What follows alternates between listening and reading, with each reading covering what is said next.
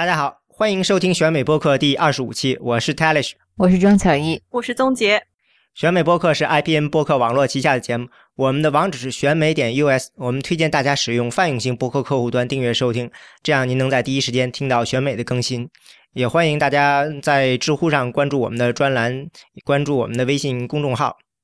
嗯，我们现在已经开通了会员，加入选美会员呢，可以收到会员专享的每日资讯。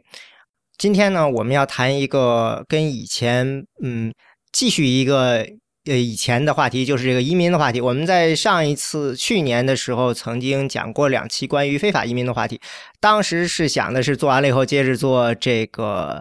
呃合法移民的问题，嗯，但是呢，好像那次做完了后，我们是不是有点疲劳感觉是吧？嗯，所以呢。这个就一直没说，然后最近呢，大概是呃，这个不管是这工作签证 H1B 呢，还是这个关于这个 OPT 的延期啊什么，最近呢出了一串的事，所以我们觉得呢，可能现在是一个比较合适的时候，可以跟大家谈一谈这个跟很多中国的学生啊、中国呃工作的人呢有关的这样一个话题，就是这个工作签证和这个 OPT 方面的问题，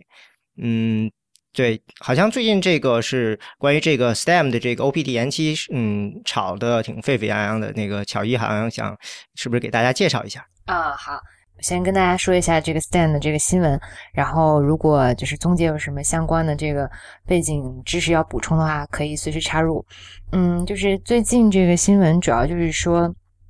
就是在一月二十三号的时候，这个联邦地区法院呢。他是做出了一个这个决定，就是说这个 STEM OPT 这个延期啊，会一直到这个二零一六年的五月十号。呃，可能听众朋友很多不知道这个 STEM OPT 延期是什么意思。就是在美国的话，如果你是这个嗯科学类的，然后编程就是计算机类的，然后是这种理工科类的这个嗯。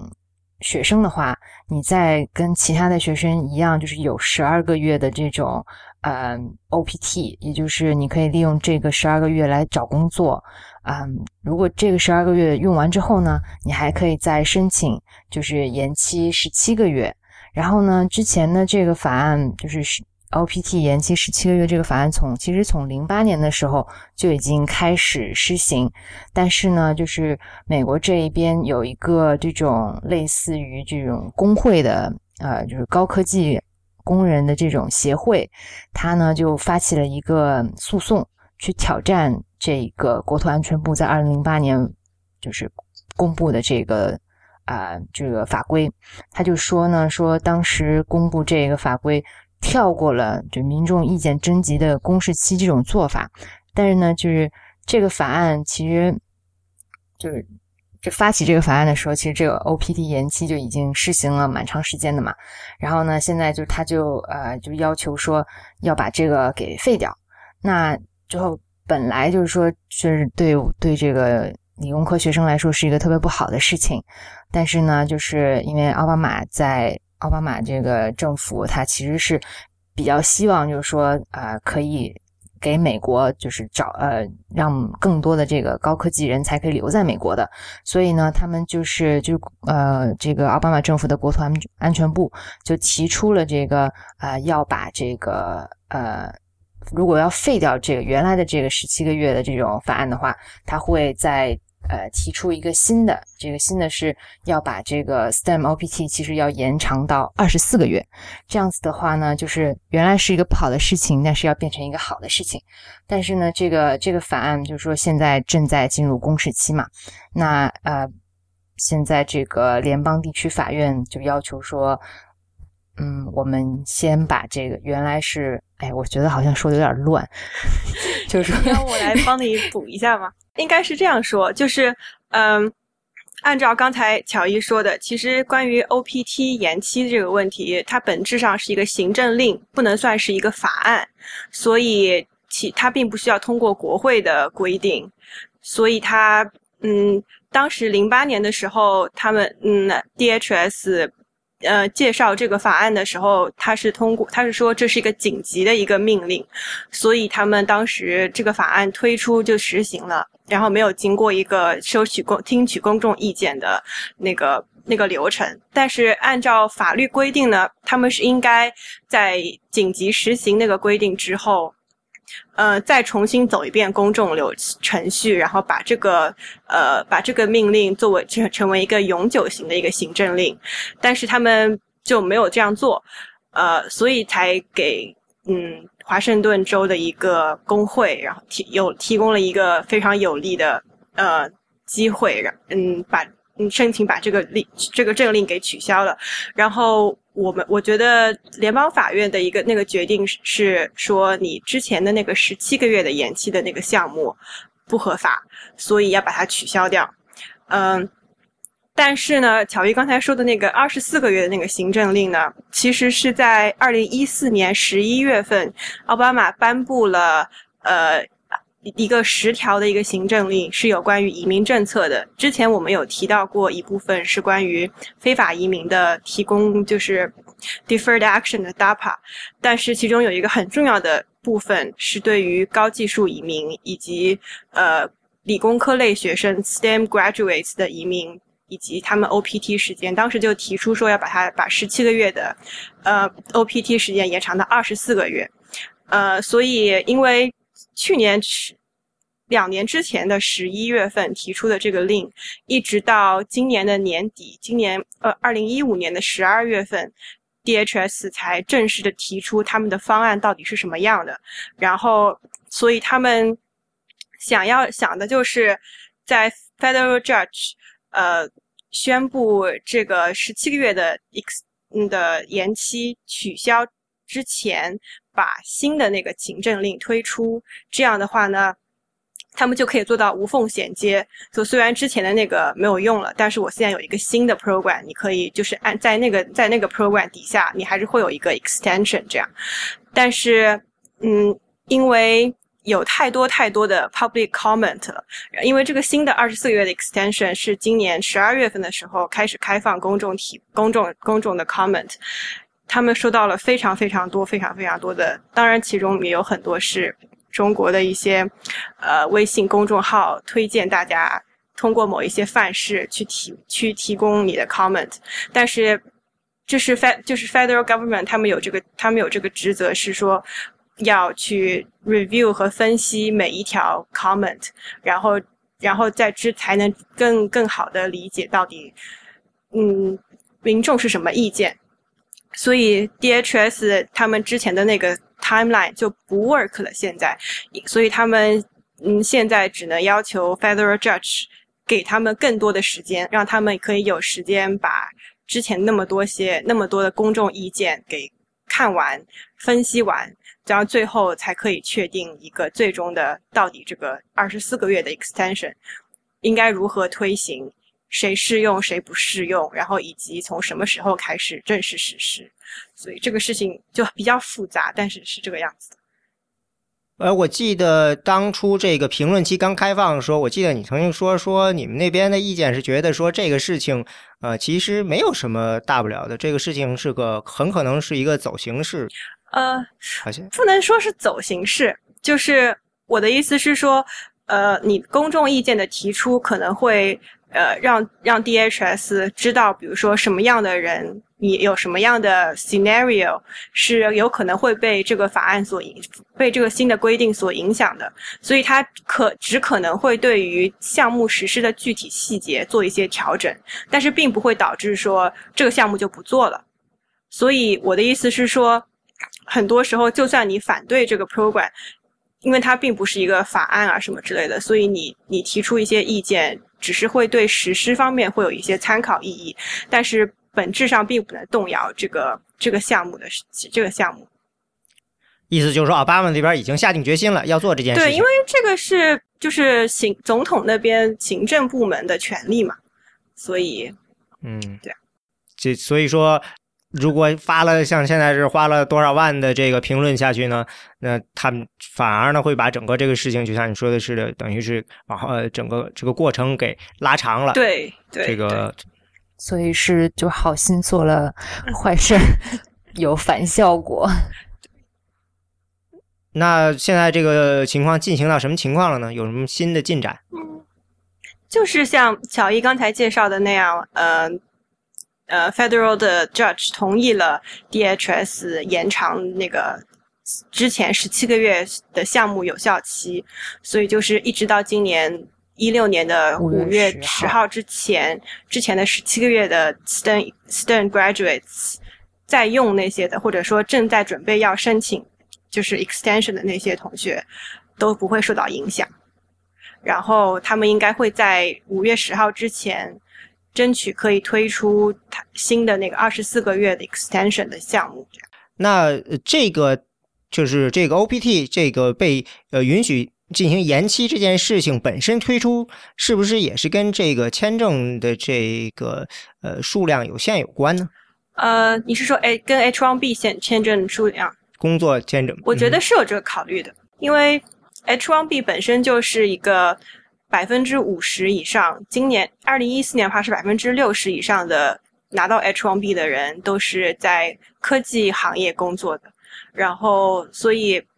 嗯很多，但是很多人会比如说抽签抽不中啊什么的。我觉得对于雇主方面来看的话，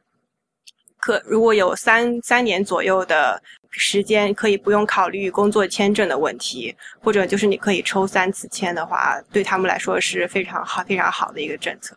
啊，对，我知道我们比如说当初工作的时候都是说你先有一个 OPT，然后在这个 OPT 期间，雇主呢试着给你去申请签证，工作签证就是 H1B，对吧？对，咱们是不是应该介绍一下 H1B 是什么呀？H1B 这个也也不是说是有很长很长历史的，应该是一个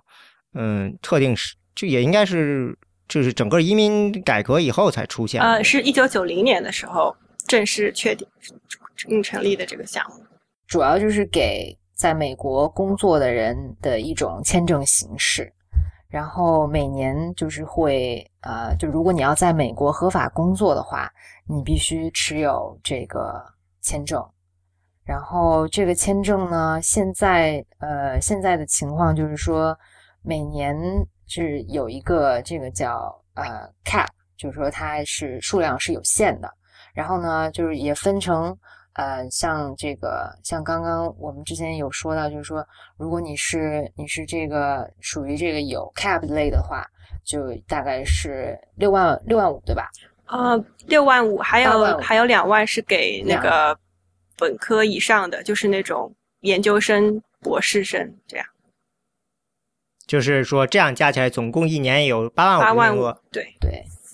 然后然后那个还有就是属于，比如说你是属于非盈利机构，然后是比如说学校，然后这种 non-profit 的话，它就是没有这个限制，你就随时可以就是递这个申请。然后刚刚说的这个八万五的这个名额申请的话，他们是会在每年的四月一号。开放申请，所以雇主呢会啊，就是雇主要 fire 那个 application，就是说要把整个这个他要给美国的这个移民局递交相关的这个申请，然后呢要呃通过这个在移民局通过之后生效呢是会从每年的这个十月一号开始，所以呢一般就是说十月一号之后你有了这个 H1B 的这个工就是这个身份。你就可以就是合法的工作，然后呢，就是说，嗯，如果是比如说，就还蛮复杂的，就是说，如果你是四月四月一号，像比如说我们刚刚提的那个，如果是一开始的时候是二月二号就过期嘛，那 Stan 的这个同学就等不到四月一号抽签，中间就会有一段时间你是属于就是身份比较尴尬。但如果他现在调到这个五月十二五月呃五月十号对吧？嗯，他就是就是在这个四月一号之后，所以呢，你的雇主就会有时间来帮助你去把这个，嗯，把这个就是递交出这个申请这样子。还有就是四月一号只是递交申请，然后但是他会每年会有一个时间点是说他觉得他已经收到足够多的申请了，他就会不再接收新的申请了。然后在收到这些申请之后呢，才会开始进行抽签。然后抽到签的那些人呢，呃，并不意味着说你就一定会有这个签证，他还要就是把你这个 case，把你的每一个 app 就是申请整个在 review 一遍，确确认说你满足他的一系列要求，就比如说你的你的研究你的学生的学位和你的工作的性质是相似的，然后以及你的确是一个呃特殊，就是一个有特殊技能的那种工那种工种，然后以及包括你还就是你的公司呃。因为，因为现在对于 H1B 的，在美国国内很多的讨论是，他们觉得很多雇主用外国的工人取代了美国的一些中等技术水平的工作，所以就是在申请 H1B 的时候，他们还要确保说你的公司有非常认真的找寻，就是美国本土的，呃，本土的那些人。呃，来 fill 这个 position，但是并没有成功。然后以及要保证说你的收入是在你们的那那一片，就是你们那个 metropolitan area 的呃中为的薪水的中等水平，就表示说你并没有降降低你的薪水，然后来代代替一些美国工人，就是要满足很多很多个条件，才可以确定说这个你的这个。申请是合理的，然后会给你这个签证，所以这个过程非常非常的复杂。然后我有一些朋友是拿到了通过了签证，然后通过了那个呃抽签，但是没有拿到签证，就是因为比如说呃有一个非常嗯不明确，就是非常就应该可可能只有移民律师才会知道，就如果你是 MBA 毕业的学生，或者说你是商学院毕业的学生。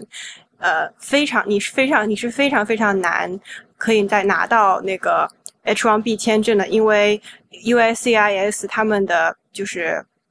审阅 H1B 签签证的那个 protocol 里面就有提有有隐晦的指出说，商以 business 相关的嗯这些 degree 的这些人以及这些 position 并不能算是 specialty workers，也就是说不符合 H1B 签证这样。嗯。我刚可能刚刚需要解释一下，CIS 就是移民移民局，然后 DHS 就是那个国土安全部。嗯，对我就是像我我自己是呃那个一三年抽签的吧，就是之前因为那个经济危机，美国这边的话，呃，这个八万五的名额其实都等了很久才才就是满额。像呃一，我看我看的是那个报道，好像是说，就是在一二年的时候，他们四月一号开始这个收这个签证，然后好像是一直到六月份的话才就是满，就这个这个 quota 才满，然后在之前的话就更等更久了，就是你基本上就是你去 fire 就不用。不用卡那个时间，然后我是一三年的时候公司就是申请的签证嘛，然后当时一开始的时候都以为说就稳妥会过嘛，但是没想到就是说提前就有那个呃新闻就说，哎，这次预计会有很多的这个申就是申请要 fire 到这个移民局，然后会要抽签，后来真的就抽签了，我记得好像可能等的是。就是好像就差不多一个星期吧，然后就是就那个 DHS 就说暂停接收这个新的申请。那如果比如说有的人就不太知道嘛，就没有及时去递这个材料，那错过了这个日期，人家不接收的话，其实还蛮衰的。就你就你你的这个申请基本上就没戏了嘛。那申请进去了之后，就是还要。那个呃，抽签就是说，像我们是研究生学历的话，等于是可以抽两次嘛。本科生是抽一次，然后就是我当时就是等了很久，所以我估计就是我第一次抽的时候是没有抽到，是混在那个那个本科生的那些那个申请里面又抽了一次才抽到的。你的意思是先抽这个研究生那两万的名额的？先抽，我记得好像是，对对对对，好像是先抽研究，就是 advanced degree 的，然后抽完了之后没有抽到的那些人再混进那个最后总的那个铺里面去再抽一本。对，这我记得也是这样。然后我当时就等了特别的久，我就想说自己是不是人品太差了，没有抽到。然后后来好像都快，因为四月可能是五月底还是六月初的时候才才有消息。就是才知道，就说我抽到了，但是抽到了之后，就是像宗杰说的，申请申请那个你的材料，他们移民局的人还是要再审的。就如果你这个公司以前申请过。然后都是就是都成功了的话，他申请会是就是他审审批的话会稍微快一些。但如果你这个公司原来就是全都是美国人，第一次雇一个外国人，然后这个职位就是说又可能就不太不太就是像是一个需要这种特殊技能人才的话，他可能就要审特别的久。然后我就有有朋友就是。那种就是我们十每年的那个十月一号，其实就应该是生效的嘛。他可能等到十十一月十一月底的时候，才得到消息说啊，他这个通过了，就是特别的折腾。对，那他们应该会要求，一般就是这种 case 都会要求他补一些材料，然后就证明说你有这个经验、工作经验，然后你值得这个薪水和就是就是因为他很怕，呃，因为他很怕。嗯，就是个假的雇雇佣关系，就好像我只是为了你让你可以留下来，然后所以我给你就是假列名目找一个随便找一个工作。呃，其实有一个规定，就是说，呃，你申请 H1B 的费用，律师费和申请费必须是你的雇主掏的，但是。呃，有一些我听说过，有一些情况是中国的学生自己付那个申请费和律师费，然后呃让公司可以给他办就是 H1B 签证，这样就可以留下来。呃，但是其实这个是非法的，但这个算是并没有非就就是这个事情如果被查到的话，是会有很严重的问题的。所以移民局也非常在乎这些非常就是基本的问题。那我有一个朋友，当时他是去了一个小小公司，那小公司呢，就是说，呃，我们没这个，就是办这些 H1B 的经验，就给你一点钱，然后你自己去找律师去办去了。但是我们还是想雇你的，这个应该是对，这个是合法的。但是有一些是自己吃了那个。呃，办这些东西的费用，比如说，或者是你就是降了薪，自己降了薪水，或者说自愿都自己掏了这个钱，就是为了对，为了留下来拿到这个签证。我我听说过一两起这样的例子。那就是算是这个，因为它系统很成熟了，所以让你有这样可以钻洞的机会。嗯，我觉得这种还这种其实还蛮多的哦，算是公开的秘密的。原来是这样。对他们从移民局的角度，他怎么来判断呢？他是不是也比较难判断？我觉得比较难判断，所以才钻空子啊。对，对啊，因为好像说这次，呃，我们知道就是呃，这次二零一六年的预算案里头，其中对这个 H1B 和呃，L1 这是是 H1 L1 签证，呃，对他们的这个申请费，呃，大幅的提高。其实呢，嗯，想法呢，实际上就是因为他们觉得有人是。钻了这个 H1B 申请的空子，就是认为很多印度公司是吧？对，我记得巧叶也提到过这个。就是，嗯，如果是按照现在，就是按之前的这个标准嘛，我看那个网上是，就是有一个 base filing fee，就是三百三百二十五刀啊，就三百多刀吧。然后还有一个是，就是移民局他要反那个反那种就是 fraud 这个。这种叫什么盗欺诈？欺诈对，有一个反欺诈的费，有是五百块钱。然后，如果你是一个就是公司规模雇主超过就是这个不就公司雇员超过二十五个人的话，你要交就是一个一千五百块钱的这个费。然后，如果你是少于这个七百，就是你是少于这个就是二十五个人的话，你是七百五十。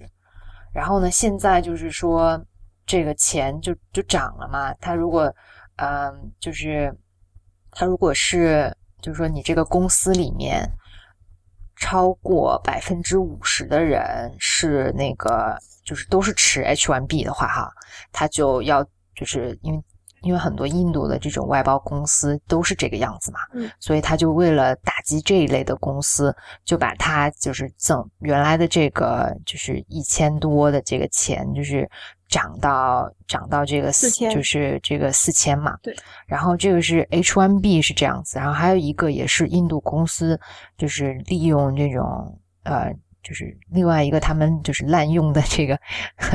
滥用的这个签证形式就是 L one 嘛，L one 在美国的话是属于这种叫外包外包的这种呃，就是不是外包，就是高层公管理人司员对高层管理人，但是它不是 L one，还有一个 L one B 嘛，就是就是不一定是高层，这个就是现在 L one 基本上都是认为就变成跨国公司来回调高管的那司高层种，以及就是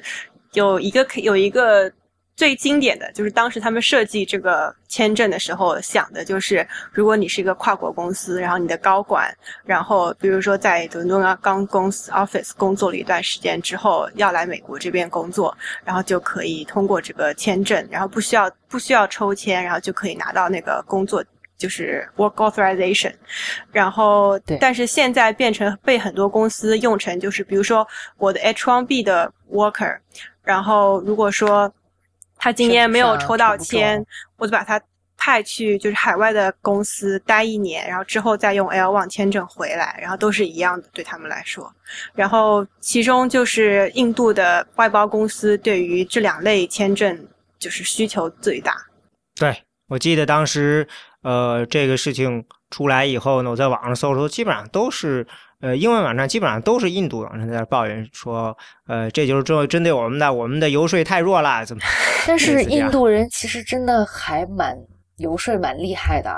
就我看报道，就他们就是说，当时奥巴马要签那个呃那个预算预算案，然后那个预算案里面包含这个涨涨这个呃 fee 的这个事情嘛，然后说是当时那个总理穆迪亲自打电话去跟他说说，哎，我们这个行业有这样的 concern，然后然后完了之后，最近我看印度这边也有报道，就是说印度当地的这个科技这种协会吧，嗯它也就是跟美国这边的有一个什么呃。众院可能有一个众院有一个 delegation，就一个代表团去印度，他们还特别跟这个众议员就是代表们就谈这个，我们很关切这个事情。就是把它上升成外交问题了。对对对对，对，呃，出但这个事情是在预算案出来之后吗？出了还是说在之后呃，总总理打电话是之前，然后这个就是国会这个有就是国会这个代表团是我看是之后的这个报道。那就是说白了还是不够成功了，因为这件事情毕竟写到预算案里了。但是这个预算案是要持续十年吧，对吧？到二零二五年嘛。嗯那你嗯如果能够在这个时候把它阻，就是怎么说阻击掉的话，那以后其实还是可以再换的嘛。这个条款是会再换的嘛，对吧，总结？对，可以再换的。而且我感我感觉的就是印度的呃这些公司的第一反应是有一种被偷袭了的感觉，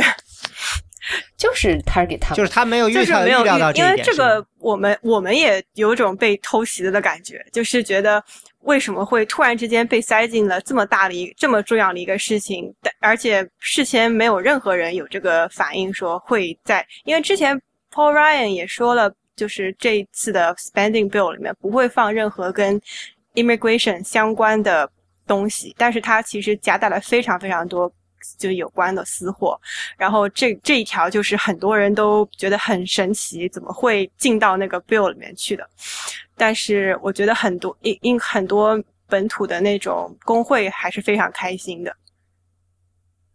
对这个事情，我觉得还是很多人不太注意它。比如说，我们在看，就是不是我们了，比如我在看这个结果的时候，我注意到了，就是提到了这个钱，呃，就是涨了的钱，实际上是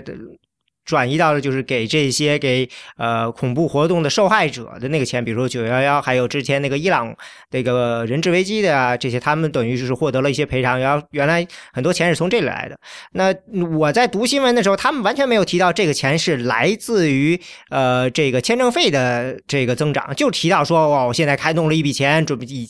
呃这个恐怖活动的受害者现在也能收到这些钱了，因为这个以前的时候，美国的传统是这个恐怖活动的受害者等于就是说你就认栽了，这个事情呢只能是由社会集资，政府不负责赔偿你的。嗯，呃，九幺幺当然是个例外了，但是基本上政府的原则一直是这样的，所以这个事情是算是开了一个先河吧。嗯呃，但是里头完全没有提到这个 H1B 的这个事情，就感觉就是他们不太重视这个这那一这个这个硬币的那一面。我觉得没有哎，我看新闻的话，可能是因为是呃，我在纽约吧，新闻啊，我在纽约。然后这一次，这一次那个，因为这次的这个增加的这些费用，很多是给这个呃九幺幺，就是这些 first responders，就是这些警察呀，还有这个嗯，就是这些消防员，他们受伤然后要治病嘛，然后那个那个原来给他们拨款的那个，就是给。拨款的那个法案好像是就是在九月九月三十号的时候就过期了，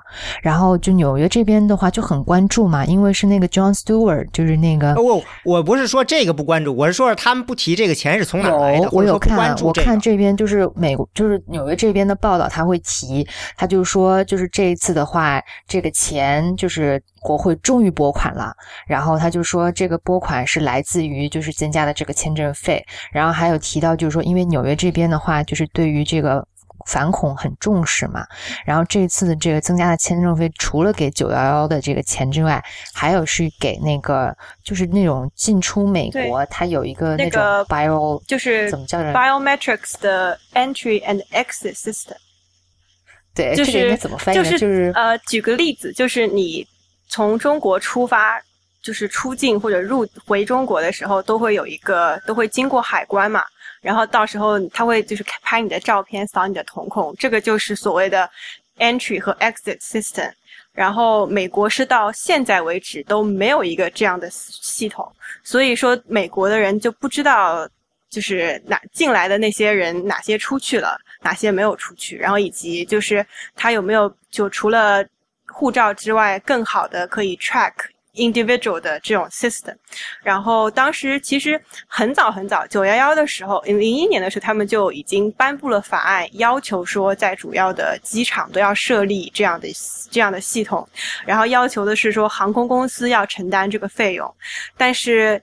他们预算了一下，航空公司大概要花呃三十亿美元。才可以在美国的本土的几个出入有国际航空港的那几个机场搞，然后因为这个钱实在是太多了，航空公司请了很多很多的 lobbyist，然后就是最后这个法这个法案就完全被忽略了。然后，但是但但是 DHS 其实一直在尝试，就是他们做了一些那种小型的那种项目，然后在。好像是在 Atlanta 的机场做了一些这种小的 pilot program，然后就看说到底我们应该怎么样根据各个机场不同的情况，然后来设立这些东西。然后比如说到底是要用人持的设备呢，还是要？建那种就是就是真的那种 booth，然后就让人坐在里面，就跟你出入入入境的时候的那个一样。所以就是，而且告政府里面做这种事情总归特别特别慢，所以他们没有特别强的一个政治的动力，然后所以就没基本上没有任在过去十多年之内没有任何进展。嗯。那看来还是跟我关注的媒体不一样有关。我看媒体里就有人提到了这个 H two B 这个农业对，没有看到其他。啊，是不是因为你在在那个德州，所以大家？看的这个没有，我不看德州当地媒体的。其实很多人最关注的还是，就是美国媒体上最热的，其实还是 H2B，就是 H1B、L1、STEM 这些跟我主要是 H2B 的时候，这个 Rubio 和这个 Cruz 都说要抵制嘛，就是因为这个要抵制预算案，最后 Rubio 根本就没去投票。呃，然后大家就其实我这个他提出的这个 H 提高 H2B 的 quota 这个东西。就是 Office of Management and Budget，他们也出了一个 estimate，就认为说你把这个配配额提到这么高，根本就不会有那么多人来用，就是你没有这么多的 needs，所以就啊，你先解释一下，H2B 是给这个农民的，对吧？给农民工的，对，呃，就是到农场工作的这些人的这个农场，嗯，它实际上相当于翻了四倍，把这个这个它的这个份额限额，对吧？对，但是但是嗯。然后其中它这个新翻的新的这个新的这个 cap 还就是就其中就是你之前有已经有 H2B 这个签证的人还不算在这个 quota 里面，所以对他就是因为是这样的，所以他变相的把这个 quota 增加了，他就增加了好多好多。然后 OB OMB 他们做了一 Office of Budget and Management，他们做了一个。呃，预估，然后就会说，其实你新的这些 quota 里面可能用不到二成，还是用不到四成，所以反正一半都用不到。呃，对啊，因为这个签证好像一直都是，呃，说这个对于这些用工者来说成本还是太高，不如直接用非法移民。对，是的，所以非常，呃，所以又跑到非法移民上。对啊，说明了嘛，大选嘛，大家还是关心非法移民的问题，不关心这个我们这些合法移民的这个其实不一定啊，我觉得像 Sanders、Rubio 和 Ted Cruz 都对于 H1B 有一些想法，然后，呃，好像这个 Trump 也提到过啊，是的，但是我们不要讨论他吧。对对，好记得 Rubio 和 Cruz 是为了这个事情吵过的，就是互相指责对方以前这个在这件事情上的一些呃立场啊。对，因为当时不是我感觉是因为就是最近一呃去年嘛，去年还有就是前年有好几个关于这种滥用 H1B 的这种新闻爆出来，就是什么那个什么迪士尼。对，然后就雇了好多，怎么回事？就是雇了那个嗯外包，就是外包那个公司的人，就是进驻到公司里边嘛。然后本土雇员就来培训这些人，培训完了之后呢，公司就把这些本土的这个雇员给给炒了。然后因为用这些就外包的这个人的话，他就那个薪水价格成本就就省下来了。所以就是很多这个这这个案例就被很多人就是。拿出来说嘛，就感觉好几个，比如说川普可能也有说，就是说，就是我们就一这个工作啊，就一直没有办法留在美国，都就是被被那些什么给。被其他的这个什么印度啊、什么中国啊、什么抢走了我们输啊，然后怎么就很多这样子的论调嘛？那那那反过来是不是说，比如说我们作为比如说中国人在美国申请工作，呃，那我们在同等的条就的就是工作能力的情况下，因为我们需要 H1B，所以我们可能工资会这个等于受到冲击呢？因为公司可以给我们因为这个就是压价呢？有个你可能没有感觉，但是也许我觉得有啊，肯定有啊。肯定有啊，曾经有就是有一个 DC 有一个 think tank 叫 Economic Policy Institute，它里有一个那里有一个 researcher 叫 Daniel Costo，他曾经做过一个研究，就是他从 USCIS 那边拿来了就是 H1B 申请的那些薪水，然后以及以及这些公司的名公司对应的是哪些，以及这些工作的地点都在哪里，然后他就做了一个关于工资的一个。分析，然后就发现很多这种印度的外包公司给同等的，就是学历水平、以经验、年资的人的薪水，比如说正常的工程师在硅谷可能会给到他至少八万到十万的样子，但是印度外包公司很多就只给六万五。然后，而且 H1B 它的就是里面有一个呃 loophole，就是有一个漏洞，就是如果说你给这个。Position 开超过六万五以上的薪水，你基本上是可以不费吹灰之力拿到美国那个劳工部给你的那个 labor certification，就是证明你并没有在 replace U.S. workers。但是其实就是，所以他就可以随，就是只要是超过这个钱，他雇任何的外国工人都是都是 OK 的。所以很多外，那就是说，他就把这个价钱定在，就是这个就是他们的。是，就是起起起步价就是这个样子，然后所以如果说你对对他来说给你七万和给你九万多块钱，跟他的对他的申对给你的申请是没有影响的，他就所以他就没有这个嗯动力说要去给你更多的薪水，然后他就可以随便的换美国的工人，因为我感觉现在很多在用 H1B 想留在美国的亚洲的有印度的、中国的、韩国的这些的学生也好，还是嗯。码农也好，嗯，都是很想留在美国的，所以对他们来说，薪水可能短期少一点，就是跟他们，就是对他们来说并不是很重要，或者说留在这里更重要。然后，所以其实他说发现有非常非常多的就是亚洲的人被的薪水被因为他的移民问题，因为 H1B 的问题，然后就被压得很低很低。而且美国公司其实薪水并不是很透明，所以你也不太知道到底同行业的人都拿多少钱，然后以及你同公司的人都拿多少钱，所以我觉得这也是个问题。我觉得就是，嗯，还有一个就也是算是怎么说公开的秘密吧，就是说他。呃，刚刚钟姐有提到，就是说你这个工工作，它是要符合，比如说我所在的这个地区相同的职业的这种呃这个什么平均的这个工资吧。然后，然后有的时候就是公司他为了为了就是申请，他可能就虽然你做的是这个工作，但是他给你发的时候 title title 换掉了，就是他的这个职位是换掉的。这样子的话，他就可以把你的这个工就是工资给降下来，就是帮公司就是减少这个成本。这种做法其实还还是有的。但是就是呃，这 title 到底是个怎么讲法呢？因为你知道我的这个申请，当然我申请的不是呃这个有这个配额的那种，因为我是在一个非营利机构工作。当初当时把我的这个申请的时候，我的职位叫做数学家。当时我觉得特别奇怪，怎么给我这是个很高的职位了？都是啊，但是我就觉得这跟我一点关系都没有。他就是要找一个就是比较好包装，就是说你是真的是需要你这种就是。Analytical 的能力的对，因为我知道，因为我的官方职位是博士后，但是这个博士后又不是临时性职务那种博士后，这就是那个单位他就是分级职位就是这样级别上去的。但是，但是他知道说，他就说用博士后那肯定不行的，因为这是一个临时的，对他们对于移民局来说，这是个临时性的职位，你是不可能呃申请的，所以要给我换一个正式的名职。对对对，因为很多博士后是 J one 签证，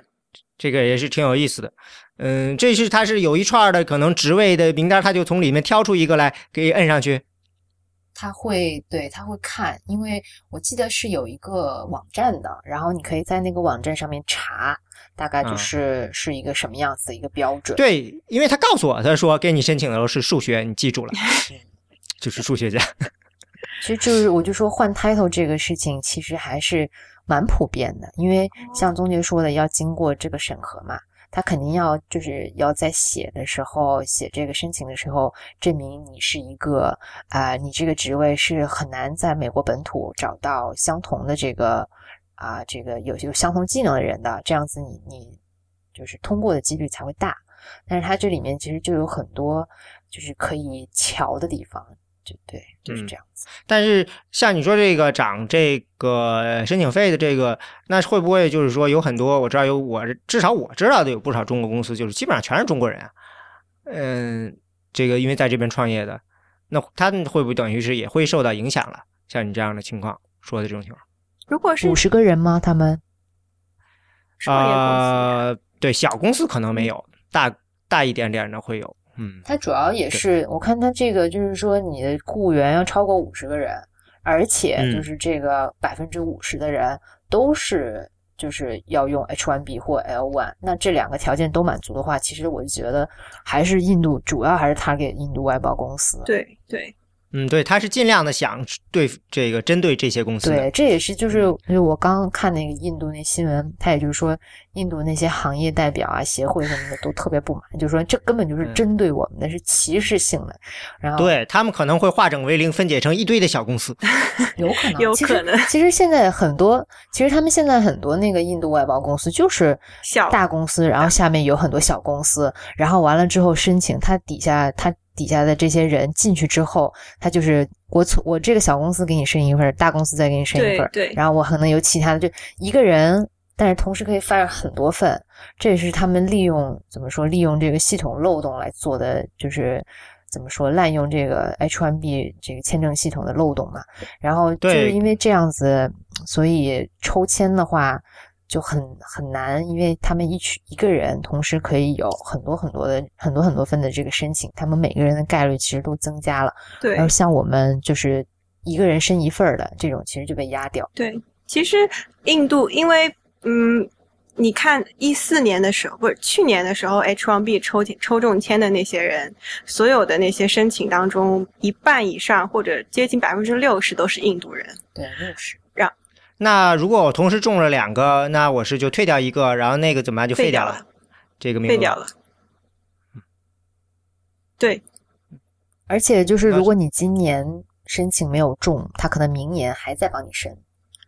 对，因为你有 STEM OPT，你可以接着在 OPT 工作一段时间，然后再 H1B 签证这样。嗯。这个历史好像很久了，因为我记得这个十年前的时候，我感觉好像就听很多人提到过有这样的小的印度公司给你做这个的，就是实际上就是给你挂一个 H1B，嗯，就是不就是说用这种方法，就是我就是。我就看好多就是这种也蛮多爆出来的嘛，就是说新新泽西，就之前我就看那个网，就是有新闻在报嘛，就是说新泽西那边就有这种印度小公司，然后他就是他就是把那个，就他会就是他上次好像是我看新闻说那个人那个那个公司的老板被抓了嘛，他就说他就是底下，就比如说我有我有一个我是我是印度人，然后我想在美国这边找工作。然后我就去到他们这个公司，他们帮我申 H1B 的话，其实是就是伪造了我的这个，就是整个的这种，呃，怎么说我的简历吧，我的这个个人的这个工作经历，他其实是帮我伪造的。嗯然后他用这种一个伪造的一个简历、一个身份去，也不是身份，就是他的工作经历去申请。然后申请完了之后呢，他跟这个公司其实就是一个呃共生的关系，就是说我现在给你做培训，然后培训好了之后，我底下我有新的这个 clients，然后我把你派到我的 clients 那边去去做这个做做这个技术人员，就是外包的这个技术人员，嗯，然后完了你每个月的你的这个工资有可能百分之多少，就是要给我再还给我，就是说。我帮你找到工作，我把你培训好了，送出去之后，你工作工资一定程度就是一一部分就要一直交给我，一直交给我，就是就是有这种关系吧，有点像是劳务公司的感觉。对对对对，他就是那个新闻里面就报，就是新州那边的那个老板，后来就因为好像被查出来，就是说，哎，谎报了这种，是就谎报这个申请人的工作经验，然后而且好像还是蛮大规模的这种做法，就后来就被抓了。嗯那我看像还蛮多，就是印度公司他们的那个，就美国的这个总部其实是设在新州，我也不知道为什么。因为那里很多印度人，哦，也对哦，突然脑脑中脑因为有很多大学像 Princeton 和那个 Rutgers，然后还有 Stevenson 的那个 Tech Institute of Technology 都在那边，然后有很多印度的那种科技公司都在那边办，要不要不然就是在印度，要就是在那边，要不然就是在湾区那边。对，其实我我还想说，就是其实关于这种。因为这种 H1B 签证，所以导致对于外国的工人或者是本国工人的那种工劳工权益的侵害啊，这些东西本身在美国都应该是属于劳工部，就是 Department of Labor，它它的那个管辖范围之内。但是，但是到目前为止，劳工部根本就不愿意管这件事情，他就觉得说，第一，这个事情涉及到移民方面的问题，那我就要和 DHS 一起合作。但到底谁应该管哪一个部分？呃，他们就非常非很难，就是这种两个两个 agency 之间就非常非常难一起做成这样的一件事情。还有另外一个呢，就是他们没有这个 capacity 去去 monitor 所谓的这些呃嗯这些我们刚才所所说到的一些 abuse，因为他。他很多时候管自己本国的那些劳工的问题都管不过来，然后再加上他还要像现在像所有 H1B 签证，他需要给劳工部出具的一个劳劳工证书，那个 Labor Certification，对很多人来说，他们只是走流程、形同虚设，就是他们其实他们应该是在整个 H1B 的监管当中，就是有这个责任和义务做这件事情，但是。但是并没有任何的政治的动力去做这些事情，所以就只能靠一些美国的工会也好啊，或者说是呃，哎倡导组织也好啊，或者是一些就是 lobbyist 他们的力量才可以推动这些事情，所以也就导致说，呃，这个这个 H1B 的问题很一直这么多年来非常非常难解决，因为这里面有很多很多的各方面的权力斗争的的问题。嗯，那你能总结一下这 H1B 的问，就是说，呃，这个事情主要的焦点在哪几个方面吗？我觉得有这么几点吧。第一就是，呃，你你如何保证说在呃在 recruit 在招募外外来的工人的时候，但是同时也可以更好的保护美国工人的利益。然后，因为本身来说，从从美国美国人美国政客的角度上考来考虑，H1B 对他们来说只是一个呃进口工人的或者进口高技术工人的这样一个项目，所以对很多美国政客，尤其是 Democrats 来说，最重要的事情永远是保护美国工人的利益，然后不要让他们的工作被抢走。桑德斯就是这一块特别坚持，因为他背后支持他的有很多是工会嘛。对对对，而且他他前他还通过了，他还嗯，零八年零零八年金融危机之后，他零九年通过了一个法案，就是要求说，所有那些接受过美国政府 bail out 的那些公司，不可以雇佣超过百分之十五的 H1B 工人和 Lone 工人。所以就是那主要是金融公司，还有一些像什么福特啊、汽车啊这些的，都都都受到影响。其实有很多，但他们这些公司采取方法就是外包，就是通过外包公司雇佣那些工人。所以你你的那些你的这些说你在福特工作，但其实你只是个合同工。然后，但他们有非常呃严格的，就是什么样的人可以转成正式的 staff，享受到就是说合同工不算的那百分之十，不算在里。面，因为它等于算是福特把这块业务交给外包公司，然后让外包公司帮他们 recruit，但不算福特自己的工人。嗯，那你说这是这是 Sanders，这是 Sanders 和 Graham 零九年的时候通过的一个法案，然后他们啊 co-sponsor 吗对他你们说的是你，我记得你说的是 Grassley，呃呃 Gra- Graham，Grassley 你说的是 Grassley Graham Grassley Lin- sorry sorry Grassley Grassley 就是 Iowa 的那个参议员，和和和 Bernie Sanders 他们一起做的这个，所以现在很多银行就是都不会向一些 MBA 学位的学生就是呃发放 job offer，很多很大程度上来说也是因为这个原因，然后所以这这一块就已经已经算是最近炒的比较厉害的关于呃迪士尼的工人啊，然后以及这些，然后另外一个还有就是呃，我觉得很多人很多人目前在想的是，如果说你真的那么需要那些美美国那些国外的人才，嗯、你应该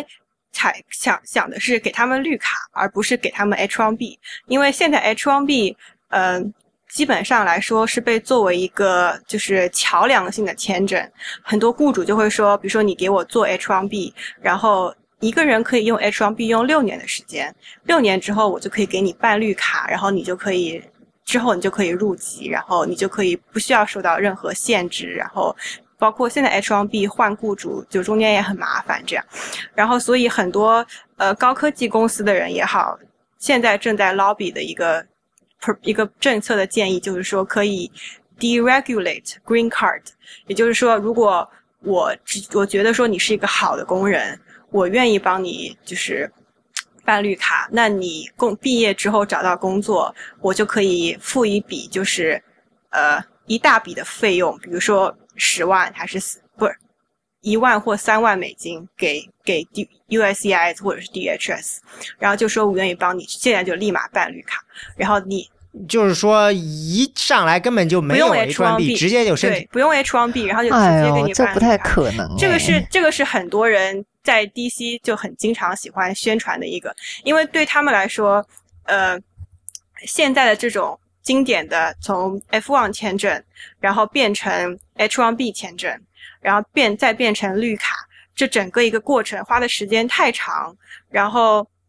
然后。然后，而且就是有太多的流程和手续，他就觉得说，如果我愿意这样做，我我应该有这个 option，我应该有这个 freedom 去这样做。很多人有就是说，大部分人拿到 H1B 的时候，都是因为他们在美国上了学，毕业有 OPT，然后才能过来的。比较少是直接从海外就 H1B 海海外也可以。以有有有有有有很多。有。对，但是但是就是你四月份要抽签，十月份才能正式开始上班，所以中间还要再等一段时间。但是这两种，这当然我觉得还是在美国直接申请的那些人比较多，然后也有一些也有一些在海外可以 sponsor 的这样，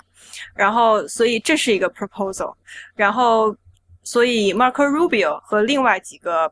senator，呃。去年的时候就在就 introduce 就介绍了一个新的 bill 叫 I Square I Square Bill，然后这个这个 bill 做的事情就是大幅度的提升了 H1B 的 quota，然后以及就是在美国毕业的那些学生，并拿到了工作之后，他们的 H1B 签证并不算在这个大幅增加的 quota 里面。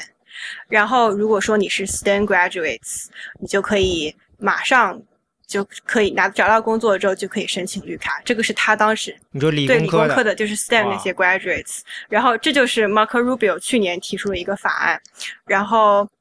但是很多人就说你这个法案完全是被 high tech company 的 lobbying power 给买去的，等于就是他们让你写什么，那肯定啊，硅谷公司肯定很高兴。其实我觉得不只是硅谷公司，因为有很多那种就是像外包公司也。就是你，你看一个人，比如说，如果你是你支持 deregulation of green card，那你可能就是希望把这个人留在这里。但如果说你只是希望提高 H1B 的 cap，那你可能只是想继续目前这种压迫的模式。就是因为，因为首先你你可以，你给外国工人的工资一定会比本国工人的稍微少那么一点点。然后以及 H 有 H1B 之后，你的雇主、你的雇员是不可以随便换工作的，因为然后然后所以很多公司呢，而且虽然说所有的 H1B L1 就是这些工作签证，最后都是可以帮你转就是申请绿卡的，但是是没有就这个是没有时效规定的，所以其实理论上来说，你任何时间都可以帮你的雇员申请绿卡。但是有很多公司是有要求，比如说我要你工作满三年才可以帮你申请绿卡，或者说满六年才可以给你申请绿卡。这对于他们来说就是一个控制他们工人的流动性的一个好手段。所以，所以我觉得，呃，就是这就是这些背后的这些。并不是说我支持提升 H1B 的 quota，就是一定是对国际学生友好，或者就是怎么样，就是一定是好的。因为你要看长期来说，这个东西会有什么影响。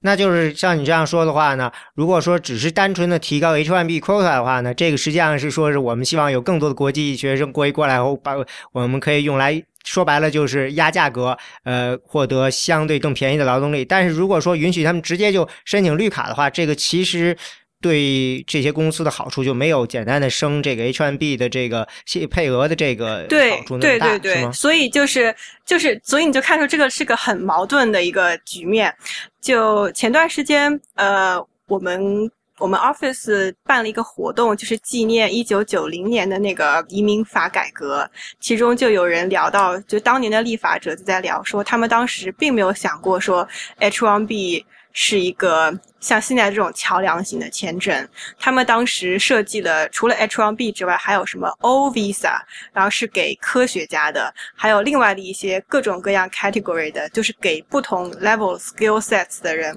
他们会觉得 H1B 就是一个暂时性的工作签证，然后他们当时甚至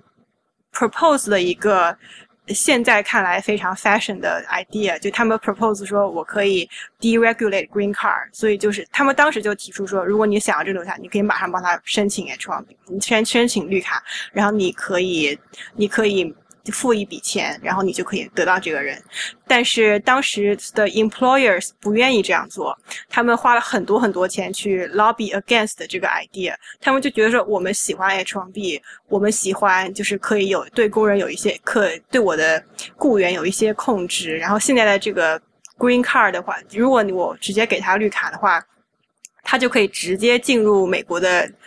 就业市场，那对我来说，我就没有太多可以控制它的地方，我很难保证就是我的雇员是非常稳定的这样的一个状况。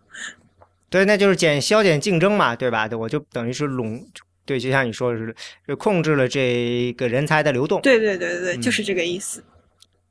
嗯，但是这个呃，你说刚才说的这个雇主，他们准备把这个工人分成，比如说科学家呀、艺术家呀，或者这些，呃，这个好像也是有传统的。我印象中，比如说，呃，从五二年的时候的这个移民法，他就把这个呃不同的这个人，就是根据他们的工种啊什么，就有一个相当于是有一个绩点似的这样。对对对。啊，六五年的这个时候也有这样的分类。欧签证是就是叫有特殊。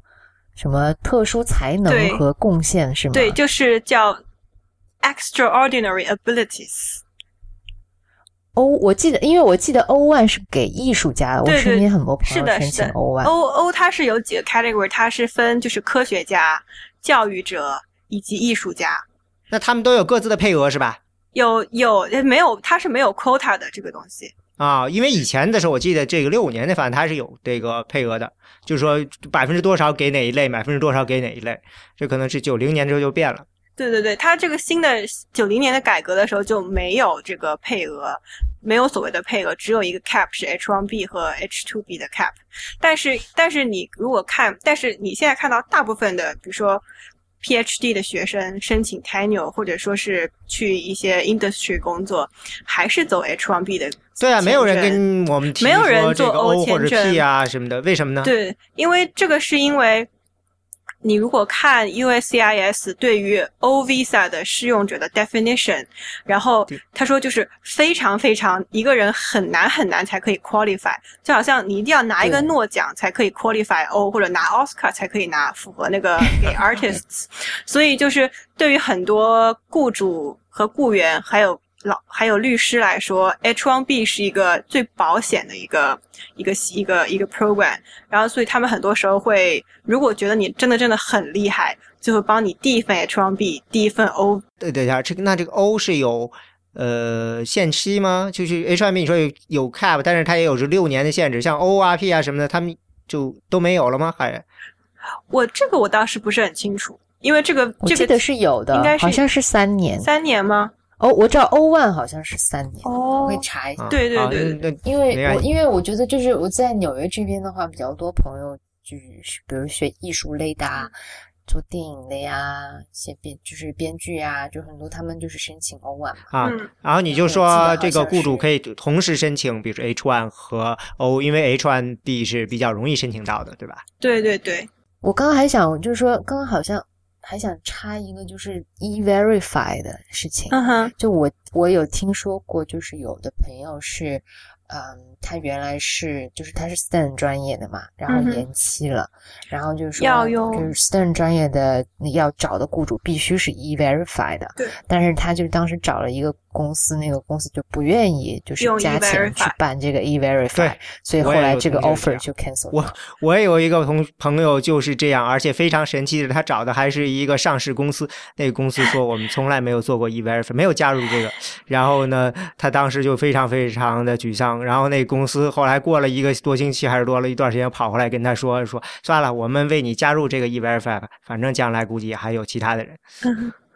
因为 E Verify 很贵啊。嗯，但是他就觉得奇怪，这个事情已经好多年了，我这个怎么一问你们这个都没加入，他很吃惊嘛，就觉得嗯，这个我觉我觉得 E Verify 在其就是，并不是说很厉害的公司，或者说像金融公司这种企业就一定会用 E Verify，因为我知道纽约有啊很多大的金融公司也是不用 E Verify 的。然后，当然没有特别好的理由去解释为什么不用。当然，除非呃，我听说过 E Verify 有些时候就是就是准确性非常非常的就是。尤其对于外国人来说，准确性有的时候不太对啊，然后以及很多时候并不一定会给你正确的结果啊，然后加上就是比较贵啊，然后我感觉，然后还有就是 Republican 的人会觉得说，企业不应该承担像这种就是证明，像承担这种证明我的员工有工作许可的这样的一种成本，然后所以 E-Verify 其实在全美国的公的企业来说。适用的程度也不是很高吧。虽然之前的移民改革里面一直说要把 E-Verify 做成一个 mandatory 的东西，但是我觉得他们也没有这个自信说一直是自愿。对对对，现到现在为止都是 voluntary 的嘛。然后，但是我觉得有些公司可能会知道，因为你必须要有 E-Verify 才可以用那个 Stand 的那个 extension，所以有些公司可能也会因为这个改变他们的主意。嗯，对，我就觉得美国这边很多公司，他们其实都很保守，就是说你这个你这个公司，我第一，因为现在中国留学生其实是越来越多嘛，那很多人比如说进去实习，然后我觉得你，哎，你工作的也很不错，但是我以前就是没办过 H1B，我就是没弄过 E-Verify，然后我要不要为你开这个先例？他们就会就有的时候就偏保守，就很多我听过很多就是案例，就是最后就是因为说公司他比如说不愿意办 H1B，或者是不愿意去 E-Verify，就最后就是就是挂掉了，就是这个工作就没掉了这样子。嗯，E-Verify 是 Labor Department 对不对？还是 Homeland Security 的应该是 DHS，啊我猜。DHS？呃，中介得说，我不知道，对，然后我可以补充一下，我刚查了那个欧万签证，就是呃，就是最长不超过三年，好像。嗯。呃，你刚才说，呃，我们也知道了，就是你刚才说 H1B 呢，它这个雇主呢，其实呢，对 H1B 的这个态度其实是矛盾的。他希，呃，从很多雇主的角度，他们是希望增加 H1B，然后呢，但是呢，他们不想提供这种真正的绿卡式的这种呃解决。但是，嗯，整整个这件事情那，在政治上有没有，比如说某个党希望什么？因为刚才听你的意思，共和党其实在这件事上，比如说也有点矛盾嘛。如果他反对 E-Verify，那实际上、等于是一定程度上反对了他们自己希望对于这个非法移民进行严格审查的这件事情啊。那就是说，或或者说这个事情也不是一个简单的就是两党站队的这件事情，还是一个更复杂的这个各方面这个矛盾。对，其实共和党反对 E-Verify 其实就是历史非常久远，因为他们之前，嗯、我记得好像是六五年的法案还是八几年的时候，当时就有提过说要把 E-Verify mandatory，然后但是是因为像，尤其是像八六年好像是，德州那些农场主，然后就是反正是那些雇佣很多非法，以及比如说餐馆的主、餐馆主啊，就类似这种很经常雇佣非法移民的地方的人，就非常不愿意。而且这种地方很多都是像在德州、在 Arizona，然后在在这样的地方，比较保守。对，非常保守。然后对他们来说，就是我觉得就是，呃，一边说讨厌非法移民，一边又不愿意不用非法移民，然后也不愿意用这些系统来证明，就是我我雇的都是合法移民。就是是非常非常矛盾的一个，但是这个呃事情最后弄得我们这些就是和就是搞技术移民的这些人弄得反而给我们增加了很多麻烦。嗯，这个对 是的，可以这样说。但是你从另外一个角度上，你也可以说，本身，呃，在美国的这种讨论当中，对于非法移民和高技术移民，就好像是割裂的一样，就好像这两个是不同的 flow。然后，对啊，嗯好像是这样似的。对，但是其实现其实。我们今天聊到现在，我感觉这些问题相对相相当来说都是有一些呃互相联，就是有联系的地方，所以对啊，经常控制不住又跑到非法移民上去了。是的，是的，我就记得当时好像是一三年推的那个，呃，就是参院八人帮推移民改革的时候，就是有在提说 E-Verify 这个东西，然后感感觉就是当时他们还蛮支持，就是推行 E-Verify 这对对对个系统。一三年的那个法官里面也还也还就是有一个就是直接申请绿卡的这个 provision 的，嗯。啊，有有的有的，但是最后但是有没有通过？嗯，哎，我觉得，我觉得绿卡这个东西，哎，嗯，我不太清楚啊。就是绿卡申请的话，雇主要花多少钱？我我知道是很多，但我不知道具体多少钱。不知道哎，这个没有经验，所以看律师费了，一般来说要五位数了。哦五位数啊五位数啊因为我觉得他给他给那个他好像给就是移民局交的钱也比 H1B 多很多，因为然后排期又很慢。然后我就在想说，如果我直接给他申绿卡的话，那他期间要用什么什么你这样，所以说你你说你你自己直接去申，你自己去申请，就刚刚刚刚不是提到，就说有这个 fast track 嘛，就是先你工作一段时间就给你申、这个。但是这个可能还是雇主去给你申，他的意思是雇主可以对不用申这个这个必须要是雇主给你申，不能自己申。啊。而且刚才中介意思是就是一到一万到三万的这种，呃，那这个可能只是说的是给的是移民局的，而并不是说给律师的就已经是这么多钱不是了，给律师估计就更多了。嗯嗯好吧？这个 律师就是干这个的。那怎么着？今天我们还有什么想说的？就有什么对这个 H1B 最近那还会有什么变化吗？还是说就可能也就这样了？嗯，我觉得，我觉得就是这个那个除了涨了钱，是不是咱们可以，咱们可以下一个结论，就是说，就是现在这个新的这个 H1B 的这个涨费用这个事儿，对于四月份申请的中国留学生，其实是比较有利的一个事儿，可以这么说吗？不知道，因为要看到底那些外包公司对于这种价格翻倍的弹弹性到底是多少，然后再加上现在经济形势今年其实还可以吧，所以不知道到底要到时候要四月份再看啦。对，觉得还有另外一个就是觉得，对于这种跟我们自己的利益非常切实相关的地方，还是要自己多去了解，然后呃，然后。嗯，有的时候网上的那些中文的懒人包什么的，呃，如果觉得不太合适，还是要自己去看一看。还有就是，我感觉很多人都在讲说，我们要发我们要发那个请愿书到那个 White House 的那个网站上去，或者说是怎么样。但是如果说政治声音、政治的意见、政治的立场没有办法通过组织化的形式，然后有序的表达出来的话，其实很多时候就是好心，但是并没有什么太多的 return。这样，我觉得其实上次那个 White House 那个 petition，就是说要求让这个就是取消，就一个人可以同时发很多的这个，好像。还蛮那个的吧，应该算是有用的吧。我看就是现在立法限制外包公司的话，其实也算是这种一个比较直接的、直接的一个影，呃，怎么说有有相有比较有关联吧。但我是觉得，就是说，如果是到 DHS，就是那个国安部网站上去发这种，可能。他因为他自己毕竟也就是个那个叫什么行政部门嘛，很多事情他可能也做不太，也太做不了主。我觉得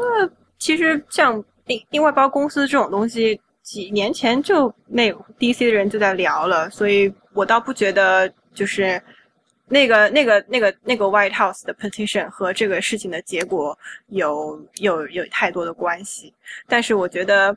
呃。毕竟这是一个非常非常传统和保守的立法相关的这个领域，然后如果不能通过一些合适的渠道去传去表表表达自己的意见的话，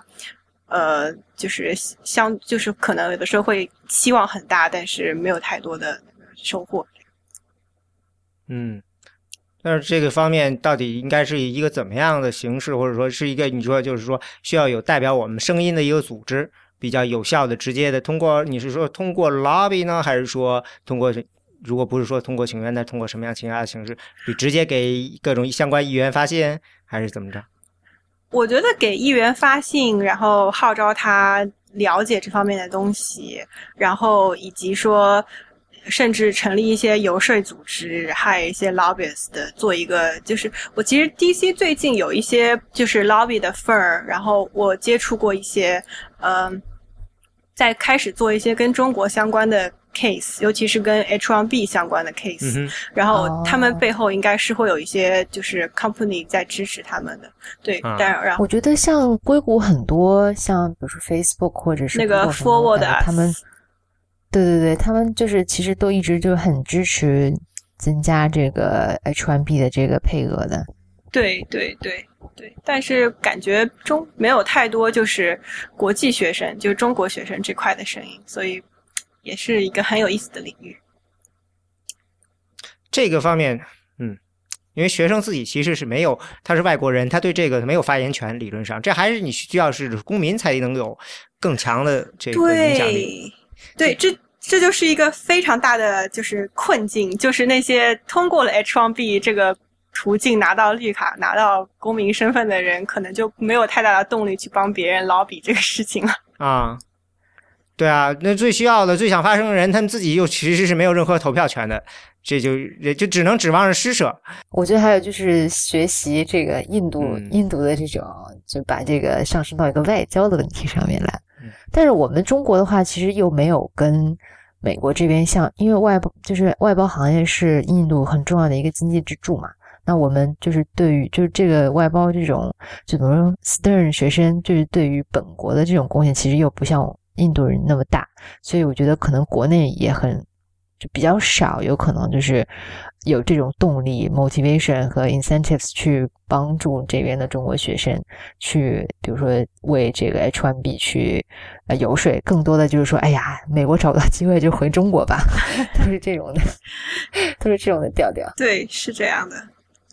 嗯。这个情况也只能这样说明了，我们还是没有组织起来，或者说没有找到合适的组织形式。不管是通过像公司啊这样有自己的商业利益驱动的，还是说从政治角度形成的政治都没有。所以呢，只能说现在说，呃，可能会慢慢的意识到这个事情的严肃严重性，然后呢，组织起来。但是我估计这是有时间的，怎么样去？把这个过程到底怎么回事给玩透玩好了，然后慢慢的去明白过，估计是是会有一段时间。谢谢大家收听选美播客，选美播客是 IPN 播客网络旗下节目，我们的网址是选美点 US，我们知乎专栏是选美 IM Election，我们的新浪微博是选美 IM Election，中间没有空格，我们的 Twitter 是选美 US。对美国政治动态有兴趣的朋友呢，欢迎加入我们的会员，享受会员专有资讯，帮助我们把播客做得更好。啊，最后欢迎大家收听 IPN 博客网络旗下的精彩节目《IT 公论》《未知道》《内核恐慌》《太医来了》《流行通信》《硬影像》《无次元》《博物志》和《陛下观》。谢谢大家。